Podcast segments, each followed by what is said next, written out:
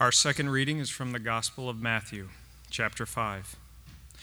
Seeing the crowds, Jesus went up to the mountain, and when he sat down, his disciples came to him. And he opened his mouth and taught them, saying, Blessed are the poor in spirit, for theirs is the kingdom of heaven. Blessed are those who mourn, for they shall be comforted. Blessed are the meek, for they shall inherit the earth. Blessed are those who hunger and thirst for righteousness, for they shall be satisfied. Blessed are the merciful, for they shall receive mercy. Blessed are the pure in heart, for they shall see God. Blessed are the peacemakers, for they shall be called sons of God. Blessed are those who are persecuted for righteousness' sake, for theirs is the kingdom of heaven. Blessed are you when others revile you and persecute you and utter all kinds of evil against you falsely on my account. Rejoice and be glad, for your reward is great in heaven, for so they persecuted the prophets who were before you. You are the salt of the earth, but if salt has lost its taste, how shall its saltiness be restored? It is no longer good for anything except to be thrown out and trampled under people's feet. You are the light of the world. A city set on a hill cannot be hidden. Nor do people light a lamp and put it under a basket, but on a stand, and it gives light to all in the house. In the same way, let your light shine before others, so that they may see your good works and give glory to your Father who is in heaven. The word of the Lord. Um, for those of you who are just joining us, we're finishing off a sermon series this morning. For those of you who've been with us over the com- past couple months, we're finishing off the sermon series we've been in called Questioning Christianity. In this series, we have covered the questions that skeptics and doubters have of the Christian faith. And we've also looked at some of the primary critiques our culture has of us as Christians. So, some of the things we've dealt with are questions like, how can you say there's only one way? Or Christians uh, say that they believe in God, but there's also suffering or injustice in the world. How do you reconcile these? How do you deal with science and doubt and faith? And the critiques of Christians that we dealt with earlier back in June and early July, like Christians being judgmental or hypocritical or too political, or our views on sexuality and how they align or challenge the views of the world. The goal in this whole series has actually been understanding. It's to increase our awareness so that we think through our approach to these issues and questions better and actually think through them. We've called this church and each of us to increased vulnerability, humility, and grace. And hopefully, in the process, there's also been a benefit to those who have come through here or even are here today who are doubters and skeptics or have been seriously hurt by Christians in the church. Today, we finish this series under the title Calling. Calling would be a perfect title for a Labor Day sermon about vocations, being a student or homemaker or in the IT department or business owner. But we're not looking at that version of calling today. We're looking at it with a specific view in mind our calling as disciples of Jesus, our calling as a Christian church in a post Christian culture, and our posture towards that culture. So we're in Jesus' Sermon on the Mount, and Jesus says to his disciples, You are the salt of the earth, you are the light of the world. He's calling his disciples to be salt and light. And I'm sure if you have been in churches in the past, you've heard a sermon on this where they described the metaphor and went into detail. Very briefly on that, light, an obvious metaphor, but in the Bible, it had to do with the presence of God. It almost always referred to truth or hope. And obviously, in a very literal way, light pushes out darkness. If you go in a dark room and turn on a light, but spiritually speaking, light drives forth the evil and decay of the world. Salt, as probably many of you have heard, you could make it the obvious connection even today, had to do with seasoning and preserving things. But it was also absolutely vital in the ancient world. It was a necessity. One commentator noted 16 different ways salt was used in the ancient world. But primarily, we think of it as seasoning or preserving something. And in the midst of using this language of salt and light, Jesus, of course, is, is in the Sermon on the Mount. If you look at the Sermon on the Mount as a whole, Jesus calls his disciples, as John Stott put it, to be a counterculture, a culture within the culture. In order to be a culture within the culture, if you're going to be salt, you actually have to get, as one writer put it, out of the salt shaker, right? We're called to be a lamp on a stand, not under a bushel or a basket, as Jesus says. Salt, for it to be doing anything, has to actually come in contact with the food. Light has to push on the actual darkness. In other words, what Jesus is calling his disciples and us to by being salt and light is not to be separate and avoiding the culture, but engaged and seeking to affect the culture. To make it a little more clear, Jesus uses this other metaphor a city on a hill cannot be hidden. A city on a hill cannot be hidden. Now, cities, just to think about that one a little bit more, cities in the ancient world were integral. We don't think about them as much anymore, but a city or a village, and whether that was a walled defensive city or even just a village, a collection of houses where a dozen or so families lived, was necessary for safety, for hospitality, even for law and justice. People thought of the world outside of cities as places where there was no law, no rule of law. But you entered a city and there was elders elders who ensured rule of law. People were side by side to care for one another if somebody was sick or injured.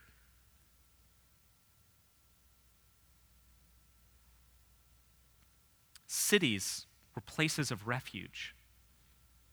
In the ancient world, actually in the Old Testament times, when they settled the land of Palestine, God, in the law of Moses, put forth certain cities to be cities of refuge, which basically meant this.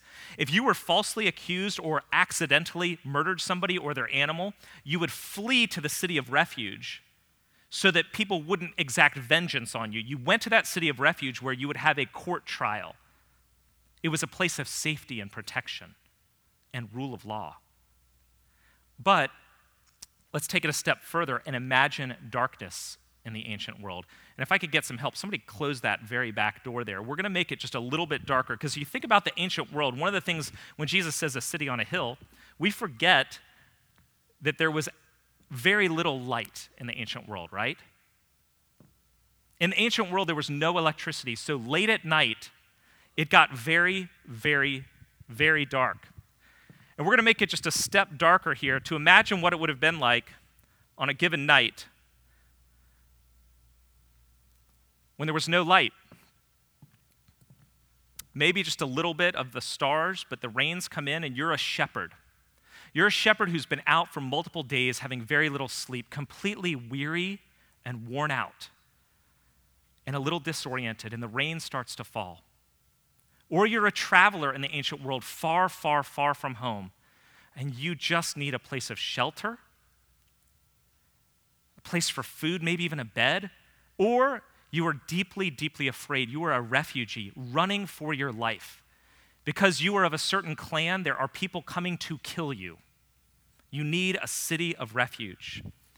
And around a bend, you come, and off in the distance, you see a light. And you know it's a city. And you've come to safety. You head towards that place all the darkness is being driven out as you head straight towards that city. A city set on a hill was a place of refuge and safety and hospitality. In the ancient world, it was a place of real hope, not metaphoric hope, it was real hope. And the question Jesus is posing to us as disciples is Are we? Are we as a church a place of real hope, of refuge, of safety and hospitality. Is your family, are you that place of real hope?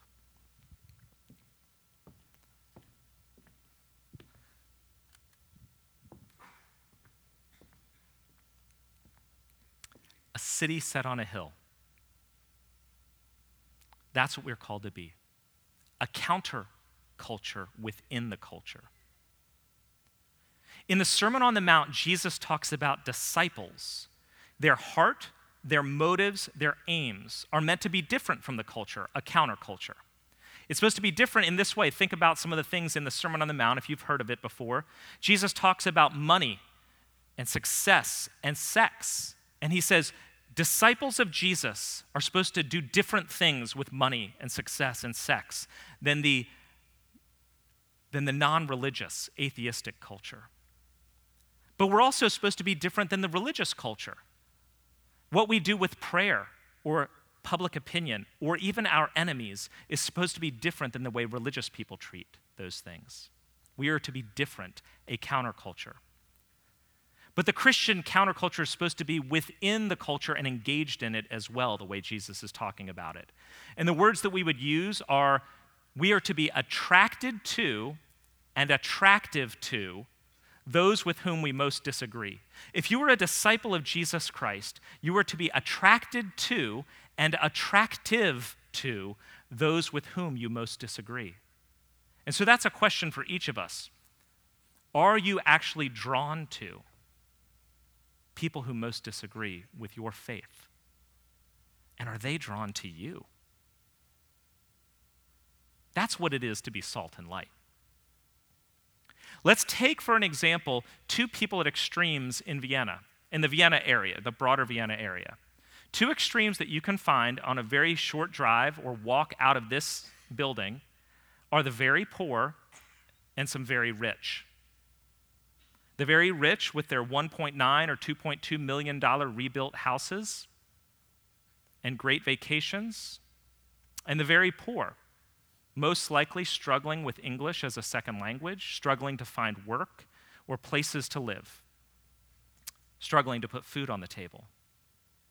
And if we think about the very poor and the very rich within a few miles of this place right here, which are you most attracted to? And which do you wish would just live somewhere else? It would be a better place if we didn't have them. Which do you tend to say, it's just not my ministry? That's somebody else to take care of them. And which ones are we as a church called to draw and be drawn to?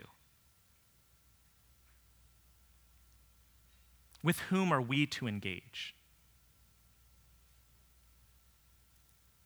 I think, I think Jesus is calling us as salt and light, as a city on a hill, to engage both the poor and the rich.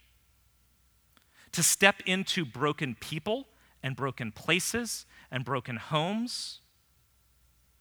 To care for the physically and financially needy, as well as the socially, psychologically, and spiritually needy. And when you do that, if you've ever done that, you will find this it is difficult.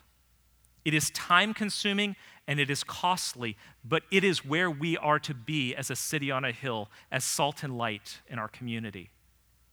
Doing the costly work of stepping into broken lives and spiritualities and homes. We're called to look like Jesus and to point everyone to Jesus Christ and to Him alone. Jesus sums it up in verse 16 when he said, Let your light shine before others so that they may see your good works and give glory to your Father who is in heaven. So that they may see your good works and give glory to your Father in heaven. Our actions in this world should point people to Jesus, not to us right? You don't go, oh, that was great salt. You say that was great soup. No one should walk away from you being impressed. They should actually feel better about themselves. No one should enter a small group and say, man, that, that guy knows a lot about the Bible. They should walk away from the small group because of you saying, what a great small group. because you're pointing them to Jesus and not to you. Let your light shine so that they may see God. But if we do that, here's what's going to be true. The Bible says, Jesus says, many are still going to reject you. Many will still reject you, even if you nail it, even if you do everything perfectly balanced. Jesus talks about persecution here. He says in verses 10 and 11 Blessed are those who are persecuted for righteousness' sake, for theirs is the kingdom of heaven.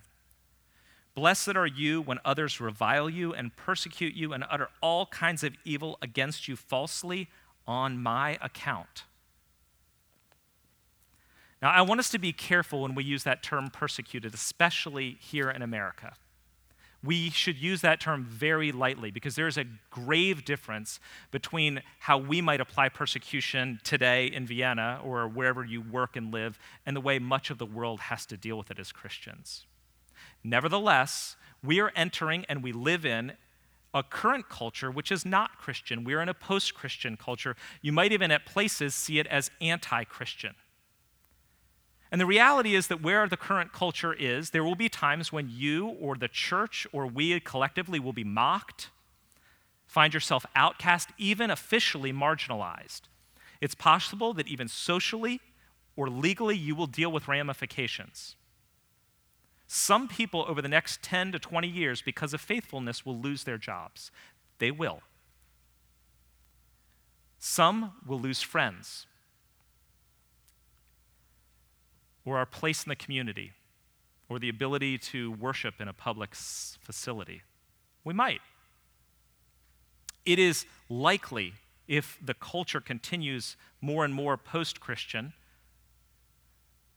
that the church is going to shrink. But I am confident disciples will continue to grow. We will grow deeper and we will grow in number. Because what you're going to find is a winnowing, a sifting, a refining. When it becomes more difficult to be a Christian, you know what you find? People who don't really mean it get out quickly. It's not worth it to be in it. Nominal Christianity is going to be gone. Discipleship is going to go deeper, and people will come to faith, authentic faith in Jesus Christ. But as we think about persecution, we need to be careful. Again, Jesus says in verses 10 and 11, they will revile you, persecute you, utter all kinds of evil falsely against you for two reasons for righteousness and on my account. For righteousness can also mean justice, for doing what is right and just and true. And on my account, meaning on Jesus' account. That's the reason to be persecuted. Not because you're obnoxious, or a blowhard, or culturally insensitive, or self righteous, or tactless. In other words, don't assume if a year from now friends reject you or people are saying things against you, it's necessarily because of Jesus. It may not be because of righteousness or Jesus that they are rejecting you. We have to be very aware of that. And we need one another.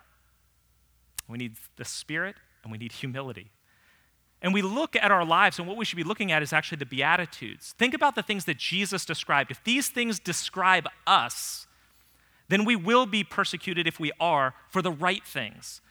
What did Jesus say? Blessed are the poor in spirit, the humble, those who mourn, the meek, those who hunger and thirst for righteousness, the merciful, those who extend mercy, the pure in heart, those who are bringing peace and making peace. Think about how different this is than a culture of anger or defensiveness or viciousness. Instead of that, we should be mourning, weeping when we see sin, mourning and weeping for a culture that doesn't have God. Our desire should not be to be on top and in control, but our desire is for God, according to this. Everything on this list says we surrender power and don't demand what's fair. We don't demand our rights. Being persecuted is also a litmus test of faithfulness, quite frankly. Many of us as Christians, and I find this to be true in my life, I'm hoping that I'm not the only one, we're either loving but not truthful, or we're truthful but not loving. If you are loving, open, generous, kind, but you never point to the truth, you will never be persecuted. You'll be cowardly, hiding Jesus, putting it under a bushel, but probably accepted. Or you'll be truthful, the other side of Christianity is we tend to be truthful. We have all the right doctrines, we tell people where they're wrong, but we're not loving. We don't extend grace, forgiveness. We don't lead with humility. And when that's the case, if we're persecuted, it's probably because you're being persecuted for you, not for the gospel. Our calling, according to Jesus, is to be truthful and loving, to be persecuted for Christ, to be salt and light, as well as meek and merciful. This is what it is to be a counterculture, a city on a hill. Look, over the next decade or two, many people will reject Christ, they will reject Christianity, and they will reject you. But some, over the next decade or so, are going to come seeking. They will have been burned, hurting, broken by a sinful and fallen world that we all live in. And they will come seeking refuge or healing, shelter, safety, hope. They will come to a city on a hill, especially if our counterculture is the extended family that we've been talking about, a place of humble and vulnerable and sacrificial, grace giving friends who experience God through Jesus Christ by grace. That is the sort of community that people will start seeking. And so we have to ask ourselves what is it going to look like to be a city on a hill? Ask questions like Are we a place of hope? Do we feel safe to somebody? Are we affecting anyone?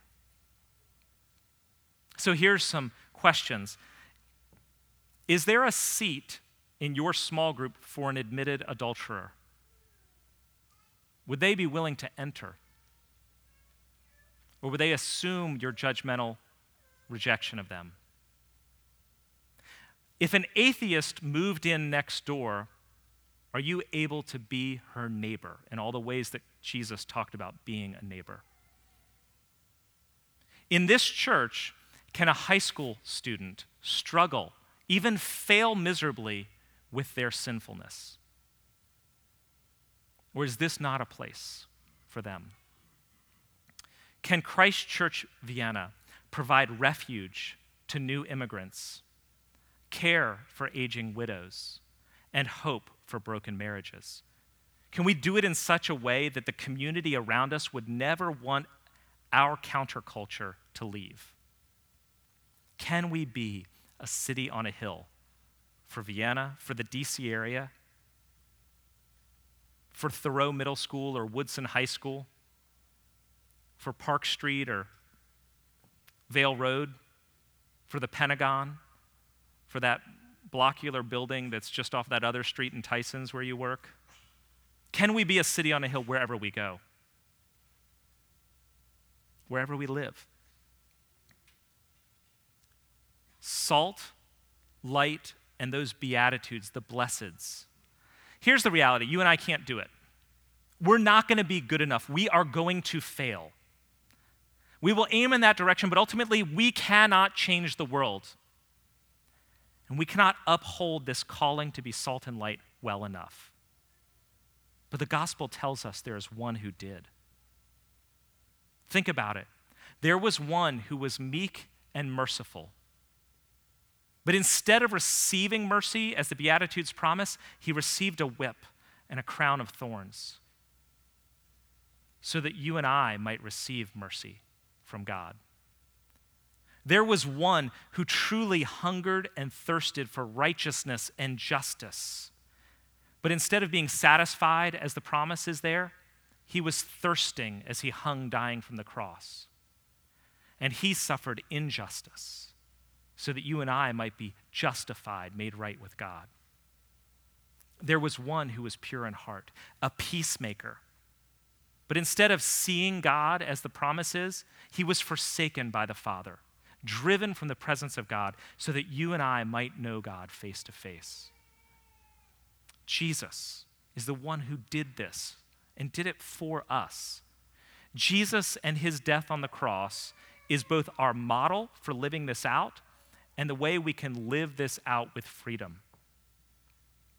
The cross is the model for being salt and light and blessed while also being reviled and persecuted.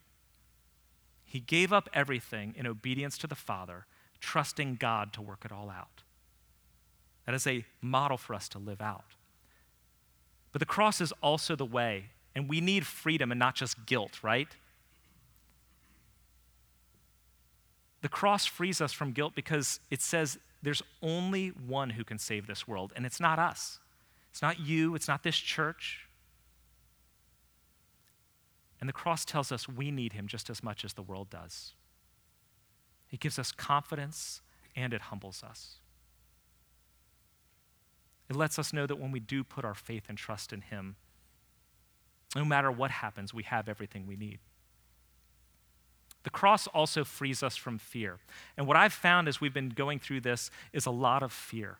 Many Christians are very fearful of where the culture is going. It's a very anti Christian culture. They're, they're, they're legalizing sin. I mean, what's next? What are we going to do? It's a lot of hand wringing, anxiousness. Remember this the gospel does not end in, an, in, in a grave. The gospel does not end in a grave, it ends in an empty tomb.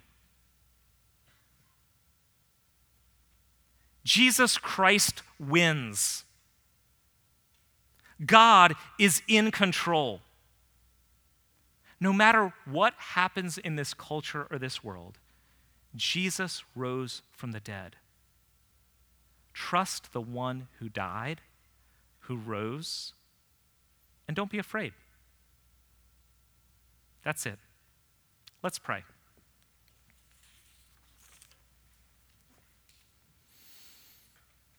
God our Father, you sent your Son, Jesus Christ, in the world to save us from our sin. We are no different than the culture around us. We reject you, we live our own way, and we deal with brokenness and sin, the cause of our own hand and one another. Forgive us Forgive us for fear and judgmentalness. Forgive us for hiding and retreating. Give us the boldness to be a city on a hill, a willingness to salt the world around us, to drive out darkness, and to be people and homes and a church that is a place of refuge and hope in Jesus Christ, in whose name we pray. Amen.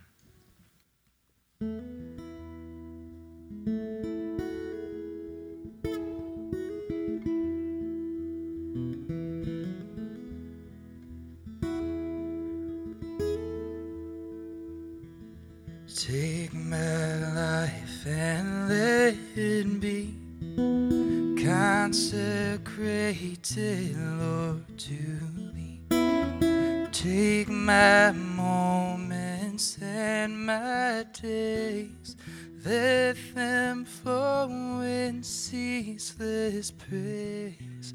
Let them flow in ceaseless praise.